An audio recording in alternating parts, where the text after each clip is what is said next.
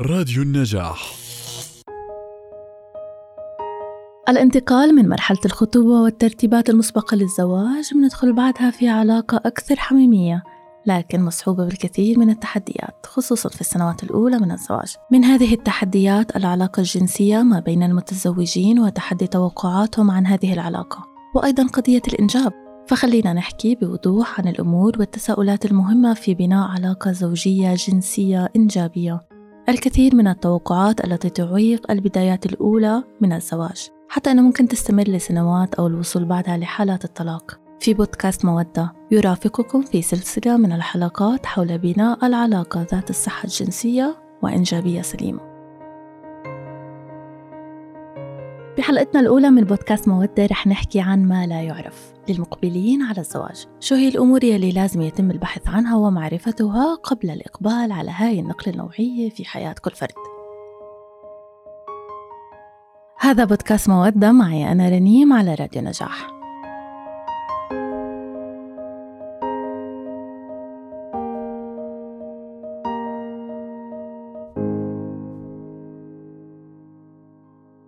للحديث حول ما لا يعرف يسعدنا. أن نرحب بضيفنا الدكتور ليث عودة أخصائي علم نفس إكلينيكي أهلا وسهلا. أهلا فيكم يا أهلا وسهلا. بالبداية دكتور للأشخاص المقبلين على الزواج شو الأمور يلي بالعادة بيتم تجاهلها في اختيار شريك الحياة؟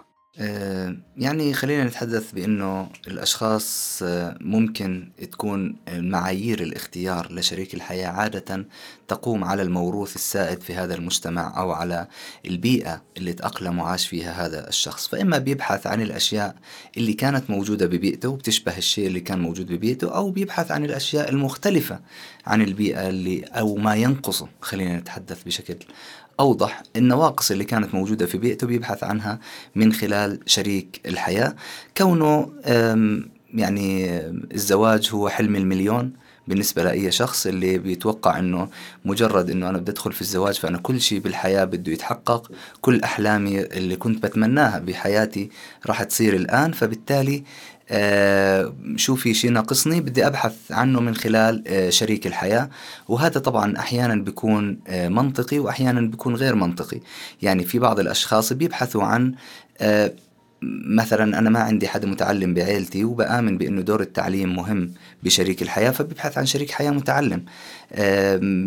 حدا بيكون عاش في بيئة العمل فيها باليومية أو بالأصحاب المشاريع الصغيرة بيبحث عن شخص مثلا موظف أو موظفة لحتى تشاركه هاي الحياة أو يشاركها آه، هذه الحياة. فبالتالي ممكن تكون هاي أشياء منطقية ومقبولة ضمن هذا المجتمع. وأحيانا بتكون أشياء غير منطقية وغير مقبولة مثل أنه هذا الشريك يجب أن يلبي جميع أحلامي يجب أن يلبي جميع طموحاتي سواء النفسية أو الاجتماعية أو الجنسية أو المادية من خلال هذا آه، الزواج.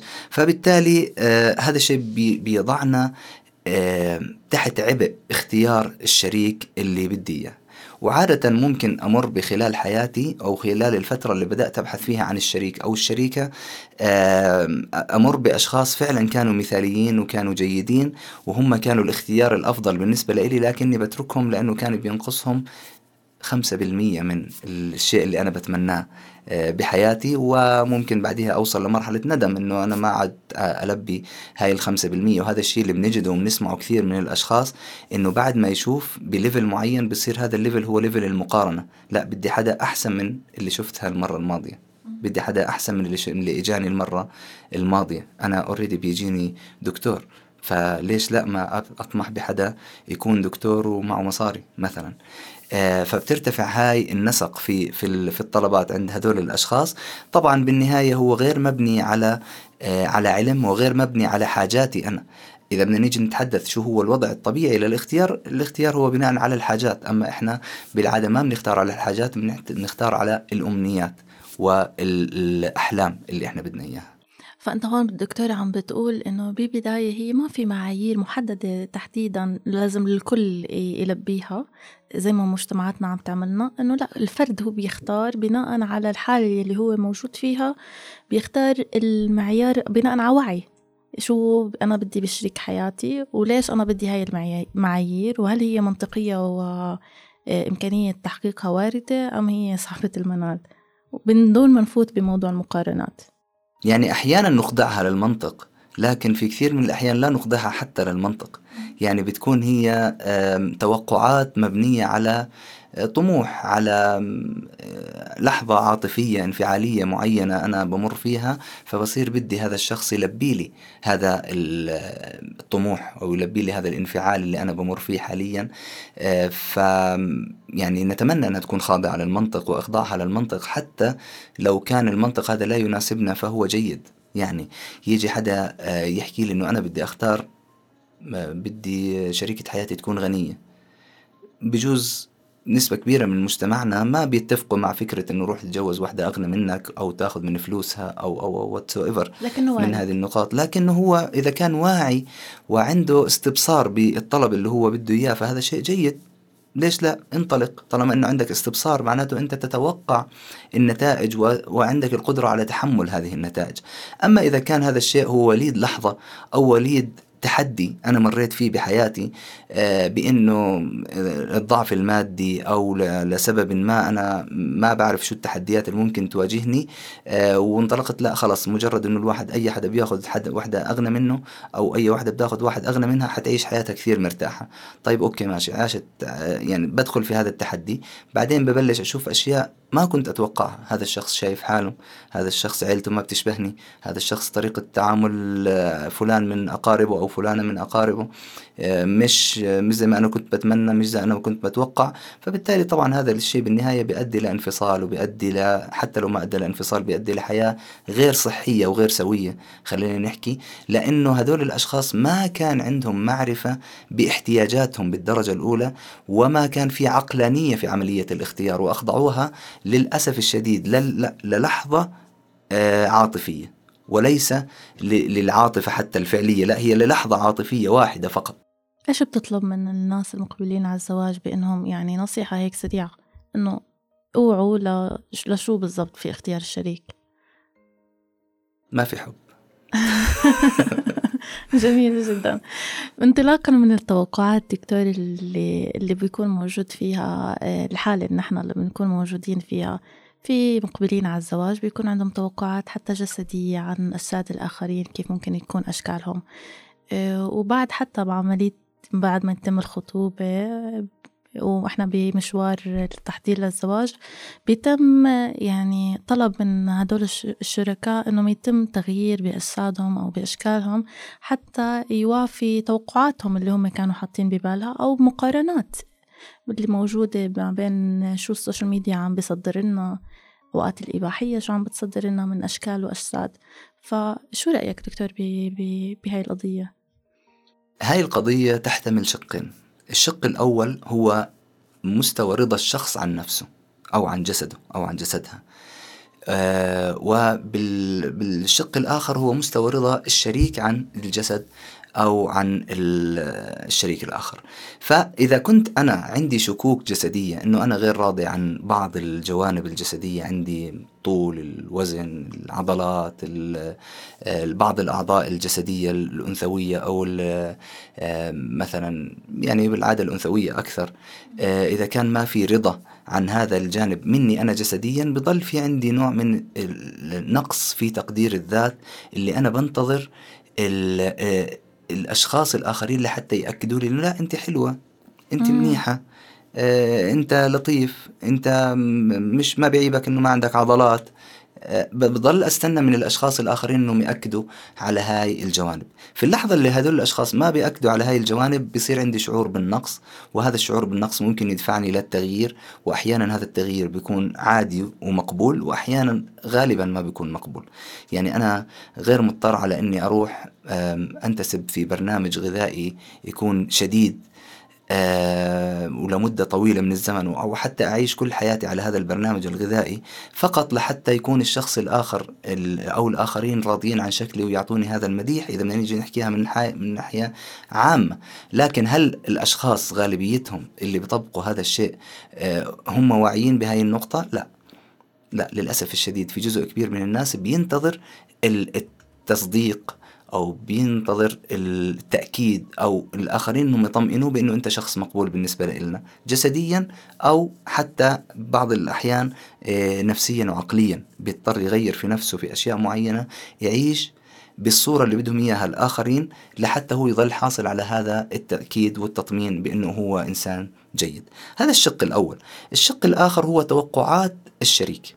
الآن حتى هاي هاي ممكن نضيعها لجانبين. الجانب الأول إنه توقعات الشريك اللي ممكن أنا أتقبلها وتوقعات الشريك اللي يصعب علي تقبلها. إذا كان أنا ممكن أتقبلها هذا الشيء بدخلني بدوامة طويلة عريضة. اليوم آه، اعملي شفايفك بهاي الطريقة. بكرة آه، انفخي المكان الفلاني. بعد بكرة روح أعمل six pack بعد آه، يومين ثلاث هل هذه الطلبات منطقية؟ لحية طول شعرك نزل شعرك. يعني من حيث بالمطلق ما في شيء منطقي بهذا الكلام اللي إحنا تحدثنا فيه. الوضع الطبيعي إنه كل إنسان يعيش مثل ما هو بده. آه مثل ما هو بحب حاله يكون. والوضع الطبيعي أيضا إذا بنيجي نتحدث عن الزواج وجز هي النقطة الرئيسية بكل جوهر الأشياء اللي بنعرفها إذا بدي أدخل في علاقة آه زواجية أنا بتقبل الآخر كما هو. ما بنتظر أنه يغير نفسه عشاني. فهذا الشيء المنتظر أنه أنا أتقبل الآخر كما هو آه وأتقبله بأخطائه وأتقبله بنواقصه لأنه أنا شخص عندي أخطائي وعندي نواقصي.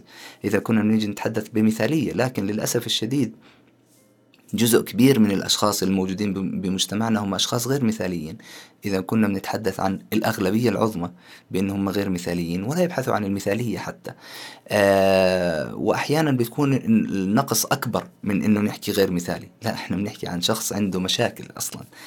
آه نرجع لنقطتنا الرئيسية. مجرد طلب هذا الشخص مني بأنه أنا بدي أكون آه أغير شيء بشكلي ممكن يحدث عندي آه، إشكالية أسرية. يعني آه سواء أنا رحت وانصعت لهذا الأمر آه هل راح يوصل هذا الشخص اللي أمامي لمرحلة الرضا؟ هل راح يتقبل؟ خلاص يوقف هون ويجي يحكي آه انت شكرا لك إنك قبلتي تعملي هذا الشيء وخلاص أنا راضي. فيكي. آه ولا هو فعليا حيضل يبحث عن النواقص هاي؟ آه فيا ومرة يطلب مني تغيير ومرة يتحجج آه، بهذا النقص اللي موجود عندي لحتى يوصل لرغبات وجوانب معينة. أو طبعا بالاتجاه الآخر نفس الشيء ذكر أو أنثى نتحدث وإذا أنا رفضت هذا التغيير كيف راح يتقبل هذا الشخص اللي أمامي هذا الرفض؟ هل راح يتقبله بأنه آه من حقك عادي أنت حرة؟ أو راح يحكي إنه طالما إنه أنت مش راضي بهذا التغيير هل خلي حياتنا تنتهي وإحنا ما راح نقدر نعيش مع بعض أو ما راح نقدر نكمل مع بعض؟ هاي التساؤلات أكيد بتيجي لدماغ كل شخص أو لعقل كل شخص آه، بينطلب منه مثل هيك طلب. وهذا ممكن تكون فعلا ضربة قاضية للعلاقة حتى لو استمرت بدون طلاق. يعني إذا قامت المرأة أو الرجل بتغيير في ذاته لإرضاء الطرف الآخر آه في شيء معين انكسر هون وهذا الشيء اللي انكسر مش بسهولة إنه يرجع آه، ينجبر. آه، ولو استمرينا يعني مثلا هي ما قدرت تترك لأنه في أولاد أو هو ما قدر يترك لأسباب معينة آه، اجتماعية أو غير اجتماعية واستمروا مع بعض قديش احتمال إنه هذول الأشخاص يضل العلاقة بينهم الحميمة الداخلية مرتاحين لبعض؟ حتصير بالغالب هي لا هي أداء واجب؟ كل شخص بيأدي الواجب اللي عليه لحتى الطرف الآخر ما يمسك عليه ممسك وهون بنخسر أهم شغلة في العلاقة وهي الشغف. وإذا خسرنا الشغف بالعلاقة يعني التغيير بالشكل أبدا ما راح يرجع الشغف. إذا دكتور آه، أهمية وجود النقاشيات اللي ممكن تكون بفترة الخطوبة ما بين المتزوجين هي مهمة. واحد منهم ممكن طرح توقعات عن الأجساد صحيح؟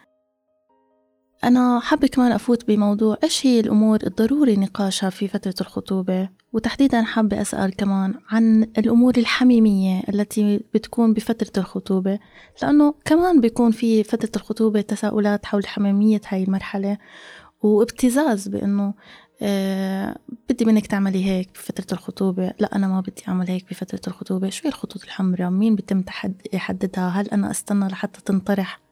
وبعدين نفوت بقضية بتحبيني ولا ما بتحبيني؟ ولا أكون أصلا بادية بهاي النقاشيات من البداية احكي لنا دكتور عن هذا الموضوع أكثر يعني خلينا نتحدث بأنه كأبعاد آه إنسانية. بشكل عام. إحنا عندنا مجموعة من الأبعاد اللي هي من ضمنها طبعا الجسد هو البعد الواضح للنفس بشكل عام. فلما نيجي بنتحدث عن أبعاد جسدية أنا مهم أجي أسأل على سبيل المثال الشخص اللي أمامي هل عندك أمراض ولا ما عندك أمراض؟ هل هذه الأمراض ممكن تأثر على حياتنا ولا مش ممكن تأثر على حياتنا؟ بالطرفين. وإذا أنا عندي أمراض هل أنت متقبل لحياتي معك بهاي الأمراض. يعني أعطيكي مثال كثير بسيط. كثير منتشر موضوع الأشخاص اللي عندهم انحراف بالوتيرة والأشياء هاي. هاي ممكن تعمل شخير بالليل. أوكي؟ وممكن يكون الشخص عنده شخير من حق الطرف الآخر أو الشريك بمرحلة الخطوبة الأولى بأنه يعرف أنه هذا الشخص ممكن تكون عنده آه، شخير. ممكن يكون عنده نفسه بيتعب. ممكن يكون عنده اضطراب بالنوم ما بينام منيح بالليل. ممكن يكون شوفي من أبسط الأشياء أنه أنا ما بحب أنام على الضوء أنا بحب أنام على العتمة أنا بحب أنام على الضوء هاي التبادلات الأشياء البسيطة هاي أشياء جسدية مهم جدا إنه يتم الحوار فيها والنقاش فيها آه، أحيانا بنروح لفكرة إنه تلبية الرغبة الجنسية هل هي هي السبب الرئيسي في فقدان العلاقة؟ برأيي الشخصي هي سبب مهم ولكنها ليست السبب الرئيسي. في مقدمات لهذه الإشكالية، في مقدمات لهذه العلاقة. أنا محتاج أكون مرتاح مع الطرف الآخر قبل ما ندخل لغرفة النوم مثلا. بإطار معين أنا محتاج أكون أشعر بأني شخص مفهوم أشعر بأني شخص مدعوم من الطرف الآخر. فبالتالي ممكن تبدأ الحوارات بأشياء بسيطة وأشياء آه، عامة. جدا. بالبداية نتحدث فيها عن هاي النقطة مثلا. آه، نتحدث عن الأمراض نتحدث عن مشكلات جسدية نتحدث عن طبيعة النوم. عادي جدا أنا أسأل الشخص الآخر شو طبيعة نومك؟ أنا والله سهير. أنا بنام بكير. أنا بنام بتحرك وأنا نايم. أنا ما بتحرك وأنا نايم. أنا إذا حدا تحرك على التخت ما بعرف أنام.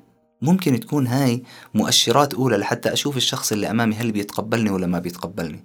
هل هو شخص عنده الإمكانية على أنه يتعايش مع هذه المشكلات البسيطة اللي أنا بمر فيها أو ما عنده إشكالية إنه أو عنده إشكالية أو ما في إشكالية. آه، فبالتالي هذا الشيء ممكن يقودني لحوار أعمق شوي. لما بدخل بهذا الحوار بأنه آه طيب آه شو طبيعة لبسك بأثناء النوم؟ شو طبيعة مثلا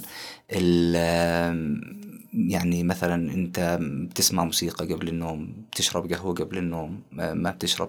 أشياء بسيطة ممكن تقودني لاحقا لأنه آه، أفتح مساحة من الحوار ومساحة جيدة من التقبل بيني وبين الطرف الآخر للحوار. ومهم جدا أنه الطرفين يعطوا لبعض جزء من القبول. حتى لو كنت أنا من عائلة متشددة وحتى لو كنت أنا من عائلة متحفظة. وببداية الخطوبة وبالخطوبة أنا مهم جدا أعطي للطرف الآخر آه، مساحة معينة لحتى يتعرف علي. بتعرفي إنه إحنا حتى بالدين بالدين عنا إذا كان الشخص بده يشوف البنت على حقيقتها وهي محجبة بيطلع له يشوفها بدون حجاب. مثلا. لحتى يحكم إنه أنا راح أتقبل ولا ما راح أتقبل. فإذا الدين بيحكي لك إنه أنت احكم. هل أنت قادر على التقبل أو غير قادر على التقبل من البداية؟ فبالتالي هذا نفسه الدين هو اللي بيعظم من فكرة العلاقة الزوجية. بيهتم بفكرة إنه هي ميثاق غليظ. هي مش مش علاقة راح تنتهي بيوم ويومين. الطلاق فيها مش option سهل. هو option كثير صعب ومعقد. وبالتالي هدفنا في هذه العلاقة هو المحافظة على هاي العلاقة. مهم جدا إنه الطرف كل طرف من الطرفين يشعر بإنه أنا بهاي بعلاقة مع شخص لن يتركني ابدا. okay؟ فهاي هاي الشعور الداخلي محتاج مني أعطي أريحية في التواصل مع هذا الشخص. ما بحكي إنه أنا غير مبادئي كلها ابدا. ما بحكي لك غير مبادئك كلها. ما بحكي لك إنه استغني عن آه، آه، ثقافتك وموروثك اللي موجود في مجتمعك. موروثنا هو كنزنا الثمين اللي إحنا بنحافظ عليه. وأنا واحد من الناس اللي عندي موروثي اللي بحافظ عليه. لكن هل هذا الموروث اللي أنا بدي أحافظ عليه راح يعيق عملية إنشاء الأسرة اللي أنا بتمناها؟ إذا كان راح يعيقها فمعلش أستغني عن شوية مبادئ من هذا الموروث لحتى أعطي مجال للطرف الآخر بأنه يحكي. عادة اللي بيبادر بهذا الحديث هو الرجل. وهذا اللي مطلوب منه. لكن مطلوب من الأنثى إنها ما تصده. ما تعطيه حواجز بأنه أنت لا ما تحكي بهاي المواضيع ما تدخل بهاي المواضيع. ما بصير نتناقش بهاي الموضوع. إذا بتحكي هيك بحكي لماما. إذا ما بعرف شو هاي الأشياء طفولية لازم تكون الحوارات بالخطوبة مفتوحة. إلى حد ما. آه. إلى حد ما. يعني لأنه هم فايتين لعلاقة طويلة الأمد آه بالضبط. زواج علاقة كاملة. فحواراتهم مفروض تكون جريئة لأنه هي بداية أولى يعني خلص إحنا فتنا ب إحنا خطبة اللي هي تسبق الزواج بأشهر فإحنا فايتين على الزواج خلص فالحوارات حلوة تكون آه، مفتوحة بقدر الإمكان علشان نشوف الأسرة هاي اللي إحنا عم نكونها حاليا صحيح؟ يعني خلينا برضو نحن نفكر بن نكون open mind شوي آه. ونعرف إنه ليش إحنا داخلين أصلا بفكرة الزواج ما هي أصلا إحنا هي عبارة عن مجموعة من الحاجات مثل ما تحدثنا بالبداية اللي أنا بدي ألبيها. جزء منها حاجات جسدية وجنسية جزء منها حاجات نفسية جزء آخر حاجات اجتماعية وهو كل هاي الاحتياجات. إذا أنا كنت في بيت أهلي وملباة كل الاحتياجات ما كنت راح أروح أبحث عن شريك لحياتي. خلاص بضل مكمل بحياتي الطبيعية كل شيء ملبى عندي. ليش أبحث عن شريك؟ أوكي؟ فطالما إنه أنا ببحث عن شريك لحاجات معينة عندي من الطبيعي أني أسمح لهذا الشريك بأنه يبلش يتناقش معي بهاي الحاجات. بتحفظ شوي على فكرة الحوارات الجريئة مش إنه بمنعها ابدا بالعكس أنا مع فكرة الحوارات الجريئة لكن بالتدريج. يعني ما بتوقع من شخص بأول يوم رايح يشوف بنت وخصوصا إنه إحنا بنتحدث عن جزء كبير من علاقاتنا هي زواج آه تقليدي. صحيح. من أول يوم يتحدث معها يحكي لها إنه أنا ميولي الجنسية كذا آه آه آه. بتوقع واحد اثنين ثلاث. ما بتوقع إنه إنه راح تسمح له أصلا يفوت البيت مرة ثانية يعني إلا إذا كانت هي أنت حلو دكتور خبرتنا بالبداية إنه حتى نفتح هيك حوارات جريئة لازم يكون بالبداية في حوارات آه، آه، أصلا موجودة ما بين مثل إنه إحنا أنا بنام بغرفة معتمة أنا بنام بغرفة كذا بنوصل لشو شو عاداتك قبل النوم. بنوصل لإنه أشياء خصوصية كتير عن الشخص إلا إنه نقدر نوصل نحكي شوي عن الحميمية كيف ممكن تكون خلال فترة الخطبة أو خلال فترة الزواج وإيش أنا بتوقع منك إيش تتوقع مني من بالضبط. بالضبط هي هاي الفكرة. فمعناته أنا بتوقع من الأشخاص أنهم يبدأوا بالدخول بشكل تدريجي لهاي العلاقة لغاية ما يوصلوا ل... ل... للحظة الزواج أو ليوم الزواج وهم جاهزين عارفين عن بعض كل حدا عارف عن الطرف الآخر شو الأشياء اللي بحبها شو الأشياء اللي ما بحبها وبالتالي بيحاول قدر المستطاع. أنا بالنسبة إلي قاعدة الزواج أو قاعدة العلاقة الصحية بالزواج هي أنه أنا موجود لسعادتك وأنت موجود أو أنت موجودة لسعادتي. فإذا كنت أنت بتفكري بأنه قديش أنا بدي أكون سعيد وأنا بفكر قديش أنت بدك تكوني سعيدة بالتالي أكيد حنكون بحياة أفضل ما يمكن. إذا وصلنا لمرحلة ليوم الزواج إحنا عارفين عن كل طرف بيعرف عن الطرف الآخر شو الأشياء اللي بيحبها وشو الأشياء اللي ما بيحبها بهاي العلاقة. و آه ومهم جدا طبعا لما أعرف شو هاي الحاجات إني أطبقها مش بس أعرفها وأروح أطبق العكس تماما. آه، فلما بوصل لهي المرحلة أنا قادر على إسعاد الطرف الآخر وبالتالي الطرف الآخر راح يكون همه نفس الهم بالنسبة لي إنه همه إنه أنا أكون سعيد. إذا كان همنا مشترك بإنه أنا هم إنه يكون الآخر سعيد حتكون أفضل حياة ممكن. دكتور خطر لي سؤال. إنه آه، خلال هاي الحوارات والنقاشيات اللي بتصير ما بيني وبين الخطيب إنه ممكن يراودني شعور بإنه آه إحنا بعلاقة مؤقتة لا إما بنكمل لا إما ما بنكمل يعني لا إما بنفوت للزواج هذا ال option موجود. وبرضه موجود إنه بدنا نفسخ لأنه إحنا بنتعرف على بعض ما بنعرف بعض أصلا. ف إيش رأيك بالناس اللي ممكن يضلهم يجملوا الموضوع؟ يعني إنه أنا عارفة إنه أنا ما بلائمني هذا هذا الأمر وبكابر إنه لا خلص okay بشوف الموضوع. يعني بعرف إنه ما بلاقي ما بدي أحكي إنه ممكن تكون قضية مثلا حتى على قصة إنه إحنا بنحكي عن اختلافاتنا. أنا بنام بأوضة معتمة أنت بتنام بأوضة منورة. طب وين الحل؟ وين النص؟ هلأ أنا بقول له آه، خلص okay تمام. أنا بنام بأوضة مضوية. وأنا ما ما أقدر عليها. أنا عم بحكي هذا الموضوع البسيط وخد على أكبر وقيس على أكبر. كيف ممكن نحل هيك قضايا و... وكيف ممكن ما نجمل ال... ال... الواقع؟ إنه أنا ما بتحمل هذا الموضوع ففي option اللي هو خيار الانفصال وخيار يعني في رجعة بفترة الخطوبة. فكيف أنت ممكن تتعامل مع هاي الأشخاص؟ الطبيعي إني أنا أفكر فيه بإنه آه، أول شيء زي ما أنت تحدثت إنه هاي فترة خطوبة أصلا ليش وجدت؟ وجدت لحتى أعرف إنه أنا بقدر أكمل ولا ما بقدر أكمل. هذا بال, بال يعني سموها base line اللي هو الخط القاعدي للحياة. ثم بنتقل للمرحلة الثانية بأنه هل أنا قادر على التغير؟ مثلا اجى والله حدا حكى لي إنه أنا نفس المثال اللي حضرتك طرحتيه بإنه أنا آه، بنام على غرفة معتمه وأنا بنام على غرفة آه، مضوية. بروح بجرب حالي بغرفتي إنه أنا والله حكى لي على غرفة معتمة. بجرب حالي مثلا أول يوم بضوي النواسة الصغيرة وبشوف قدرت أنام خير وبركة ما قدرت بعمل تجربة ثانية. بحكي مثلا آه لأخوي أو أنا بنت بحكي لأختي تعالي نامي عندي بالغرفة أو بدي أجي أنام عندك بالغرفة. بنام أنا وأختي بالغرفة وبطلب منها إنه بدنا اليوم ننام على العتمة. لأنه بتخيل مثلا إنه ممكن تكون لا مش لأنه أنا ما قدرت أنام على العتمة أنا ما قدرت أنام على العتمة لأني لحالي بالغرفة.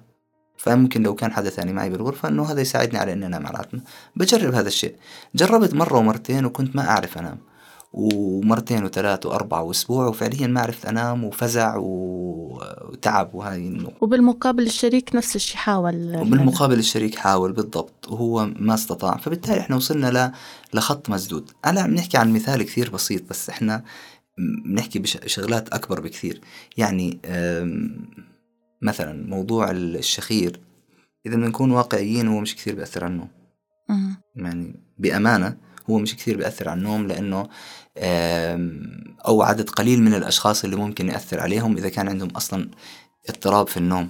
يعني هم ما بيدخلوا في نوم عميق أو عندهم أرق أو أو إشكالية من إشكاليات النوم. آه، فهذول ممكن يأثر عليهم الشخير. أما أغلب الناس ما بيأثر عليهم الشخير فممكن يجرب حاله ويحط الصوت شخير أو صوت كذا بغرفته ويجرب.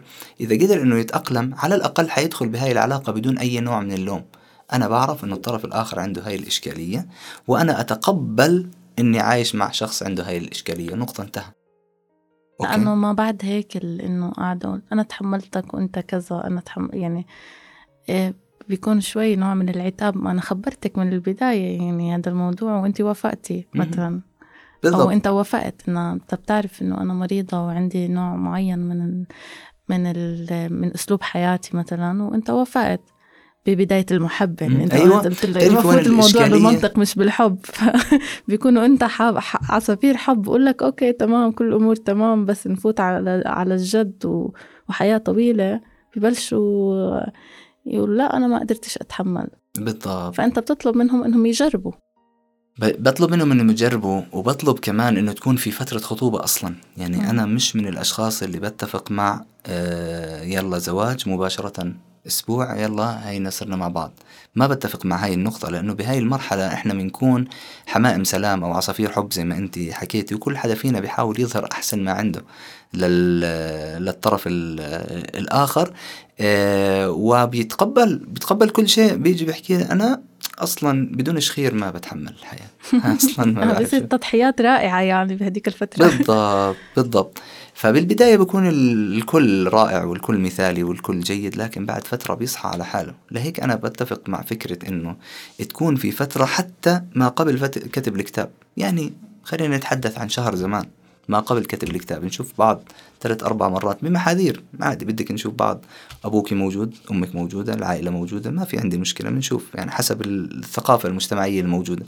ثقافة بتسمح لنا نكون مع بعض لحالنا. ثقافة ما بتسمح ثقافة بتسمح نكون بمكان عام. ثقافة ما بتسمح بنحترم كل الثقافات. كل حدا عنده ميول وثقافته وبنحترم هاي هاي الجوانب. بالنهاية أنا بتفق مع أنه بنهاية هذا الشهر بنكون عدينا مرحلة الحكم العاطفي. لا لأنه أنا كرهان وما بدي إياه. بس هيك بدون سبب. ولا لأنه حابه مستعد أخذ كل أخطاء أخذه بجميع أخطاء. فبالتالي بدخل بخطوة جدية. الخطوة الجدية هاي هي 50% جدية وليس 100% جدية. حتى لو كان في كتب كتاب فأنا لسه في عندي فرصة للتراجع. وعندي فرصة لأني أتغير وأغير. وإذا لاحظت أشياء بخلال فترة الخطوبة أنا بنصح بأنه نأخذها جميعها على محمل الجد. ما في شيء لا يؤخذ على محمل الجد.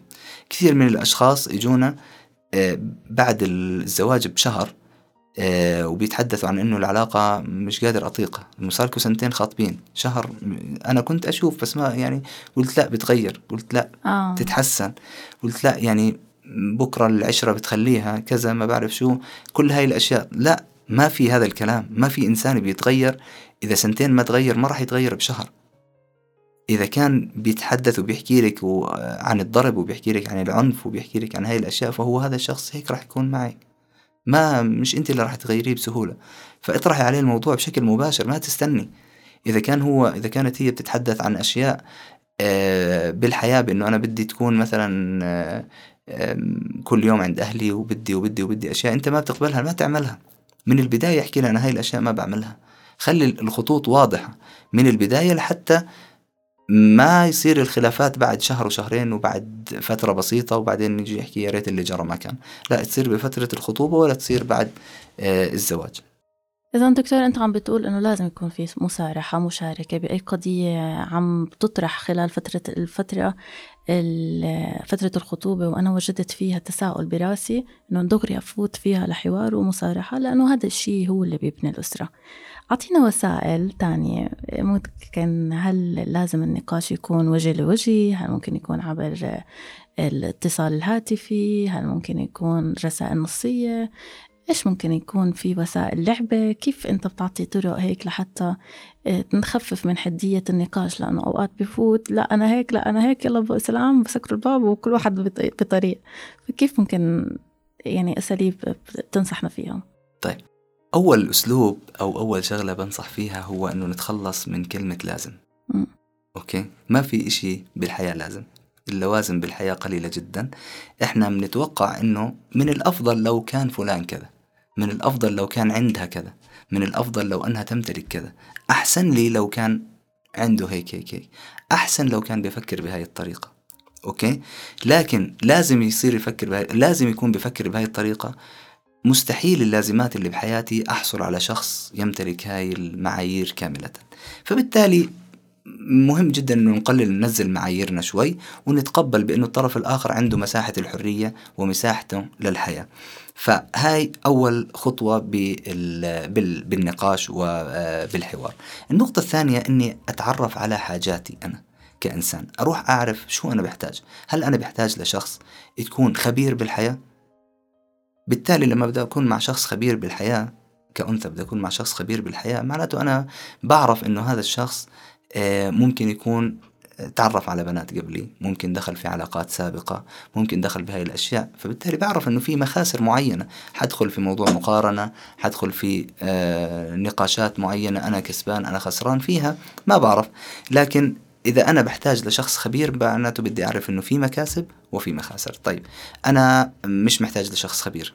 محتاج لشخص مثلا آه، تكون عنده قدرة على التأثير باللي حوله. طيب قدرة الشخص على على التأثير باللي حوله ممكن تخليه يجذب الانتباه آه، مني حتى بهاي هل أنا بقبل إنه يكون هذا الشخص جاذب الانتباه مني أو هاي الفتاة جاذبة الانتباه مني ويكون أنا اهتمام الناس اللي حوالي أقل؟ بدي أعرف شو الأشياء اللي بقبلها وشو الأشياء اللي ما بقبلها من خلال احتياجاتي دراسة احتياجات إحنا اليوم نتحدث عن كثير مراجع ممكن تساعدك على إنك تعرف شو حاجاتك الجسدية حاجتي للإحترام. شو يعني حاجتي للإحترام؟ شو شو بقصد بالاحترام؟ هل الاحترام يعني بالنسبة إلي إنه أنا أمشي وهي تمشي وراي؟ مثلا؟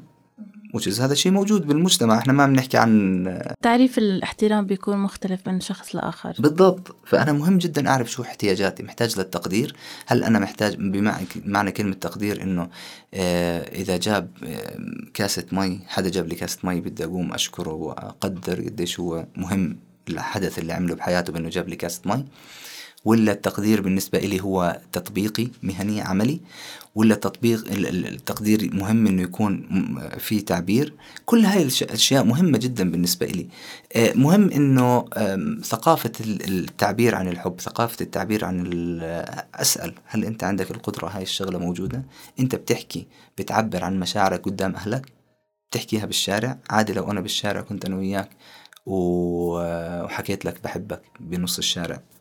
هل هذا الإشي بيعمل لك إشكالية؟ لو كتبت لك على واحدة من منصات التواصل الاجتماعي آه، رسالة وشافوها صاحباتك وشافوها الناس كلياتها هذا هذا الشيء بتعتبريه بتخافي منه؟ من الحسد بتخافي من ما بعرف شو. من هاي الأشياء. مهم مهم إنه أعرف كل هاي الأشياء وأتناقش فيها. آه ثم بدخل بالحوار بالطريقة من خلال الحاجات الموجودة عند الشريك. يعني لما أنا شريك بيجي بتحدث لي عن الاحترام باجي بحكي لها والله أنا مع الاحترام. أنا بالنسبة لي الاحترام هو رقم واحد. لكن هذا مش معناه أنه آه إنه حسمح لك إنه مثلا وإحنا آه موجودين بين الناس إنك تتعاملي بطريقة غير لائقة أو تقلل من احترامي مثلا. فهاي الحوارات من خلال إنه أنا بعبر عن ذاتي كثير مهمة. النقطة الثانية المهمة اللي هي طريقة الحوار آلية الحوار. آلية الحوار عادة بترتكز على إنه أنا كيف بغير بحالي حوار الأنا رسائل الأنا بنسميها. لما بتحدث إنه أنا بحس إني ما بقدر أتعايش مع الصوت العالي. أوكي؟ مش عم بحكي لك إنه أنت مزعجة. بس عم بحكي لك إنه أنا ما بحس حالي بقدر أتعايش. يمكن الضعف عندي بس ما بحس حالي بقدر أتعايش مع الصوت العالي. أنا بحس إنه البيت إذا كان فوضوي هذا الشيء راح ينعكس علي بضغوط وانعكاسات معينة. فأنا بفضل أنه يكون البيت مرتب ومرستك وتكون بهي الطريقة. الرسائل اللي عادة ترتكز على الأنا بتقلل من احتمالات المواجهة وبتقلل من احتمالات المقاومة الموجودة عند الطرف الآخر. وبتزيد من احتمالات أنه حتى يغير بنفسه هذا الطرف الآخر. أه والله طلع بحب النظافة والترتيب معناته أنا بدي أبذل مجهود أكثر أتعلم على إنه كيف بدي آليات لحتى أرتب البيت. أه أنا بفضل إنه أه إنه زوجتي ما تشتغل. بحب إنه لما أروح على البيت ألاقي حدا لابس مرتب وكذا وبيضحك بوجهي. أوكي؟ هاي حاجاتي. ما عم بحكي لك انت غلط عم بحكي لك شو هي حاجاتي. فحلوة هاي الرسائل إنها تتوجه بهاي الطريقة من خلال الحوارات هاي من خلال رسائل الأنا النقط الثانية المهمة جدا اللي هي موضوع الاستعارات. نستخدم استعارات معينة بتعبر يعني آه، حتى بعض الاستعارات ممكن تعبر عن آه، حوارات جنسية بين الرجل والمرأة بين الرجل وزوجته. آه، ما يكون حدا فاهمها إلا هم. بطريقة ما. استعارة. استعارة بسيطة جدا. ممكن هم يستخدموا مصطلح عادي عامي. آه، كل الناس اللي موجودين مش فاهمين وهم بس الاثنين اللي فاهمين شو نوعية هذا الحوار. هذا الشيء بيعطي إيحاء بأنه قديش أنا مهتم فيك حتى قدام الناس. قديش أنا مهتم فيك حتى قدام الناس. ممكن يتفقوا على شيء قدام الأولاد بالمستقبل. أو لما يصير يكون في عندهم أولاد. إنه هذا الحوار يساعدهم على إنهم كيف يطلبوا من بعض العلاقة الجنسية أو يعبروا لبعض إنه إحنا اليوم راح يصير في شيء معين من خلال هاي الاستعارات اللي ما حدا فاهمها وما حدا بيفهمها. ونبدلها الاستعارات كل فترة. ندخل أشياء جديدة ندخل مصطلحات جديدة. هذا الشيء طبعا بيساعد الطرف الآخر على أنه يشعر بالاحترام لأنه أحيانا كثير الحوار الجنسي بيوصل لمرحلة الابتذال. أما لما بيصير في حوار وكأنه قدام الناس وما حدا فاهم وفي نوع من الاحترام. فمعناته أنا بعمل قيمة لهذا الحوار الجنسي بعمل قيمة لهذا الجنس نفسه بعمل قيمة للطرف الآخر من خلال هذا الكلام. هاي الاستعارات طبعا مهمة جدا. آه كثير من الأدوات اللي ممكن يستخدموها ويكونوا كرياتيف ومبدعين الأشخاص بخلال العلاقة ممكن يستخدموا الرسائل الكتابية. ممكن يستخدموا بطاقات معينة يستخدموها. ممكن آه من خلال الهدايا اللي بيقدموها لبعض يفهموا بعض إنه شو هو بحب شو هي بتحب. يعني هاي الطريقة في, في الإهداء الأغاني اللي بتهادوها مثلا مع بعض ممكن تعبر عن ميول معينة عند الأشخاص الموجودين. ممكن حدا بالنسبة له آه بده يوصل للطرف الآخر إنه أنا ما بدي العلاقة الجنسية فقط هيك مباشرة يلا ندخل وتكون لا بدي يكون لها مقدمات وهاجنج وكل هاي الأشياء. ممكن يعبر عنها من خلال أغنية ممكن يعبر عنها من خلال رسالة ممكن من خلال مسج نصي. وهذا الشيء بيساعدك في طلب احتياجك بهذا الموضوع. بالضبط. إنه وتطلبه بطريقة محترمة. فأنا عم بستخدم أدوات ما بتهين أيوه. الشريك بأنه أنا بدي هاي الاستباقيات مثلا في في العلاقة وكذا. بيكون عن طريق مزاح عن طريق المسجات عن طريق يعني تخفيف من من حدية ممكن الحوار. بالضبط كثير كثير حلوة. وهلأ إحنا صح بنتهم ال social media وال social media للأسف الشديد بلشت تسيء لكثير من الناس. لكن حتى أحيانا أنا ممكن أخذ فيديو أو reel أو معين موجود على ال social media وأبعثه أحكي شوف شو حلو مثلا الطريقة الفلانية شوف شو حلو كيف لما حكى معها بهاي الطريقة شوف شو لذيذ لما هي عملت كذا. يعني هاي الأشياء بتعطي انطباع للآخر بأنه شو أنا بحب. شو أنا بعبر؟ هي عبارة عن إسقاطات بالعادة. لما أنا بنتقد شيء معين آه، موجود معناته أنا ما بحبه عندي. بدل ما أجي أحكي له إنه أنا ما تعمل معي هيك أنا بنتقد. بحكي له والله آه، صاحبتي حكت لي إنه جوزها واحد اثنين ثلاث كذا. كتير تضايقت أنا كيف طريقتهم في العلاقة. أوكي؟ بطلعه هو ورا الموضوع. ما بتهمه. نبتعد عن فكرة الاتهام وفكرة حوار اللي فيه أنت أو أنتي. هذا حوار بيستثير المقاومة وبيستثير الدفاع عند الطرفين وبيضيق الفجوة اللي إحنا بنسميها حب أو ما يسمى بالحب. هي مجموعة من العواطف من ضمنها المودة والسكينة والراحة والطمأنينة والشغف وجزء صغير منها الحب. أوكي؟ الحب هو عبارة عن شعور كثير بسيط من ضمن مجموعة من المشاعر. هاي هاي المكون كامل هي عبارة عن مساحة كثير كبيرة ملعب حقل كامل إحنا بنلعب فيه كل ما إحنا وسعناه بنقدر نوسعه وكل ما إحنا ضيقناه بنقدر نضيقه. إذا أنت حبيت تضيق على نفسك من خلال الاتهام ضيق. وإذا أنت حبيت تفتحي لحالك المساحة من خلال الابتعاد عن الاتهام ومحاولة إعطاء الفرصة للشخص الآخر بأنه هو يكتشف بنفسه بدون ما أنا أعطيه بشكل مباشر فبرضه أنت صاحبة الخيار. جميلة جدا هاي الأساليب لأنه عن جد مفروض يسمعوا الحلقة اليوم. عن جد ضروري يسمعوها. لأي حدا مقبل على هاي الخطوة بأنه كيف يفوت هاي الحوارات ما بينهم. بدي أسألك دكتور بقضية الإنجاب بفترة الخطوبة كيف ممكن نفوت هذا الحوار؟ أشخاص بيكونوا بدهم خلفة كتير. أشخاص بيكون لا إنجابيين أشخاص بيكونوا إنه ولد بكفي. بدي سنتين أقطع من يعني ما يكون في فترة إنجاب. في ناس لا هلأ هلأ بدك يعني السؤال اللي بيصير إنه شو مخبيتينا من أول من بداية الزواج؟ لازم ينفتح هذا الموضوع قبل قبل الزواج ولا نستنى لبداية الزواج حتى نفتحه؟ متى بتحس إنه الوقت المناسب؟ كيف ممكن نحله؟ يعني شوفي هذا بمجتمعنا من أسهل المواضيع اللي ممكن تنفتح. موضوع الإنجاب. لأنه إحنا بالعادة بالعادة غالبية المجتمع متزوج عشان الإنجاب. جزء كبير منه. فبالتالي سهل جدا طرح هذا الموضوع حتى ببدايات الخطوبة يمكن بالجلسة الأولى أو الثانية. سهل جدا إنه يطرح هذا الموضوع ومهم جدا إنه يطرح هذا الموضوع. هلأ بدك تيجي تحكي لي إنه راح يطرح ولا ما راح يطرح؟ يعني أنا ما مر علي اثنين تزوجوا ما طرحوا هذا الموضوع خلال فترة الخطوبة حتى لو كانوا لا إنجابيين. بتشعري أنه إحنا مجتمع آه، أخلاقياتنا بهذا الموضوع بتدفعنا لأنه نتحدث فيه من البداية. آه، وبنحترم الطرف الآخر. هلأ بضل في طبعا جزء كبير مش صغير من المجتمع اللي براهن على فكرة إنه صح هو حكى لي بده سبعة بس أنا بكرة بقنعه بإنه اثنين بكفي. بكرة بس يشوف مصايب الحياة. بيقتنع باثنين أو بيقتنع بثلاث أو ما ما بيخلف أصلا. بضل في ناس موجودين من هذا النوع. آه وإحنا طبعا بننصحهم إنهم ما يراهنوا على هاي النقاط. لكن بالغالب بالغالب مجتمعنا بيفتح هذا الموضوع وسهل جدا إنه ينفتح هذا الموضوع من البدايات. وطبعا أنا بنصح في إنه ينفتح من البدايات. جميل دكتور. بدي أحكي لك قصة. آه شفت فيديو صب... آه، بنت صغيرة عم تهدي جدها تابلت لأنها كتير بتحبه فاختارت له هدية تابلت كونها هي بتشوف إنه هو هدية عظيمة بالنسبة لها فالحجي بس مسك التابلت ما عرف شو بده يعمل فيه استخدمه كصينية وبلش يقطع عليه خضرة وكذا وعمله وغسله تحت ال آه، تحت الحنفية. وفرجونا بالفيديو إنه هو ما فهم إنه يعني لشو ممكن يستخدم هاد؟ لغات الحب بتختلف من شخص للتاني. قد إيه مهم نحكي بهذا الموضوع؟ وكيف ممكن نكتشف لغات الحب؟ يعني أنا بفكر بطريقة معينة. أنا قدمت لك أكتر شي بقدر أقدمه بس ما كان الاحتياج اللي أنت بدك إياه فكيف ممكن نفتح هذا الحوار؟ بتخيل موضوع الحاجات هو ما بيعيب أي شخص.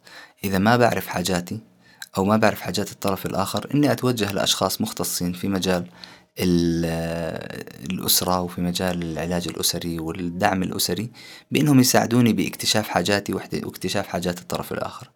الآن إذا أنا اكتشفت حاجاتي واكتشفت حاجات الطرف الآخر بصفي هذول الأشخاص إذا أنا بعرف الطريقة بعبر فيها ولا إذا أنا ما بعرف الطريقة الطرف الآخر حيساعدني على أو أو أشخاص ممكن يساعدوني. ممكن الطرف الشريك وممكن أشخاص آخرين يساعدوني على آلية التعبير عن هذا الحب أو التعبير عن هذا الشعور تجاه الآخر. أو التعبير حتى مش بس عن الحب والشعور التعبير عن طلباتي كيف أطلب من الآخر. فهاي الأشياء يعني إذا ما كنت أنا بمتلكها بإمكاني أتوجه لأشخاص يساعدوني بهاي النقطة. أما فعليا لغات الحب هي فعلا مهمة. ومهم جدا إني أفهمها من الطرف الآخر. وأنا كشخص ابن مجتمع قبل ما أكون مختص بالمجال النفسي أه بقدر أفهم كثير منيح إنه إنه بدواخلنا بنكون حابين نفتح هاي المواضيع. م. يعني ما بكون عندي إشكالية لو الطرف الآخر فتح الموضوع. بستنى بالمبادرة بستنى بأنه هو يحكي بهاي النقطة. وما بيعيب أي طرف من الطرفين أنه يحكي بهاي المواضيع ويحكي بهاي اللغات. عادي جدا ممكن تيجي تحكيها على طريقة آه، مدح أو انتقاد لأشخاص آخرين. آه، كتير بحب مثلا إنه فلان بالمسلسل الفلاني كيف كان يبوس مرته على جبينها قبل ما ينام كل يوم. آه. كتير بحب إنه كيف مثلا كانت تحضن زوجها. كتير بحب إنه فلان مرة رجع من السيارة لأنه نسي يحضن مرته قبل ما يطلع على على الشغل. آه، كتير انبسطت على فلانة لأنها آه، كانت آه، حتى وهم زعلانين تحط لزوجها مثلا سندويشة بكذا وبشنتته وتطلع له إياها. كثير مثلا بنبسط إنه هدول كانوا هم زعلانين ما بيتركوا غرفتهم. هل هذه التلميحات دكتور برأيك كافية ولا لازم يكون إنه بس أنا بلمح. لأنه في كتير عالم بتقول لمحت له كتير إنه أنا بدي إيه، بدي احضان واهتمام وهيك بس هو ما يعني ما ما فهم ما عبرني. مع إني أنا وضحت له بالموضوع. فهي التلميحات كافية لأنه التاني, التاني يفهم لأنه في أوقات فعليا أنا ما فهمت عليك إنك أنت بدك هيك. هلأ خلينا نحكي عن نوعين من الناس نوع المخطوبين ونوع المتزوجين. المتزوجين خلص وقع الفاس بالراس. اللي صار صار. آه فهدول بدهم حل مختلف. آه أما المخطوبين فعندهم المجال كامل بأنه أنا حكيت لك عن هذا الإشي وما سمعت ردك. okay؟ يعني شو رأيك أنت بهذا الموضوع؟ آه بنتفاهم عليه بعدين نحكي نحكي في الموضوع بعدين. لا أنا بحب إنه نحكي هسه لأنه هذا الموضوع بالنسبة لي موضوع مفصلي وكثير مهم بالحياة. مم. okay؟ هذا بالنسبة للمخطوبين بيكون أسهل. أما بالنسبة للمتزوجين فبترجع الخيارات آه لأنه زي ما حكيتي ممكن يكون الشخص هو ما بيعرف فعليا مش ما بده. هو ما بيعرف. آه. وممكن ما بده. أوكي؟ هلأ إذا ما بيعرف بنعلمه بنحكي له. خلص ما فهم بالتلميح بنحكي اياها بشكل مباشر بالمعلقة مثل ما بيحكوها. أنا بدي هيك. أيوه بالضبط. بدي واحد اثنين ثلاث.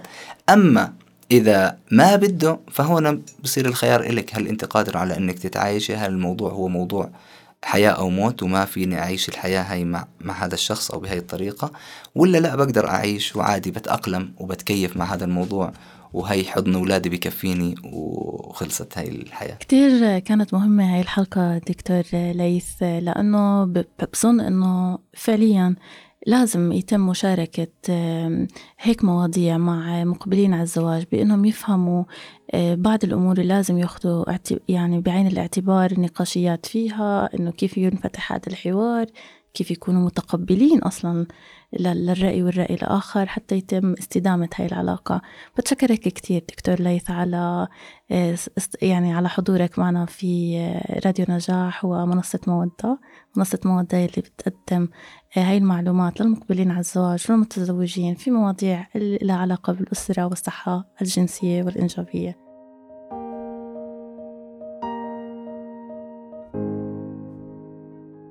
مستمعينا هناك كثير من المسائل اللي رح نفرد لها حلقات خاصة. إلى هذا نلقاكم بموعد جديد من بودكاست مادة معي أنا رنيم والهندسة الإذاعية أسامة صمادي. لا تنسوا الاستماع لنا عبر حساباتنا على SoundCloud وعبر Spotify و Google Podcasts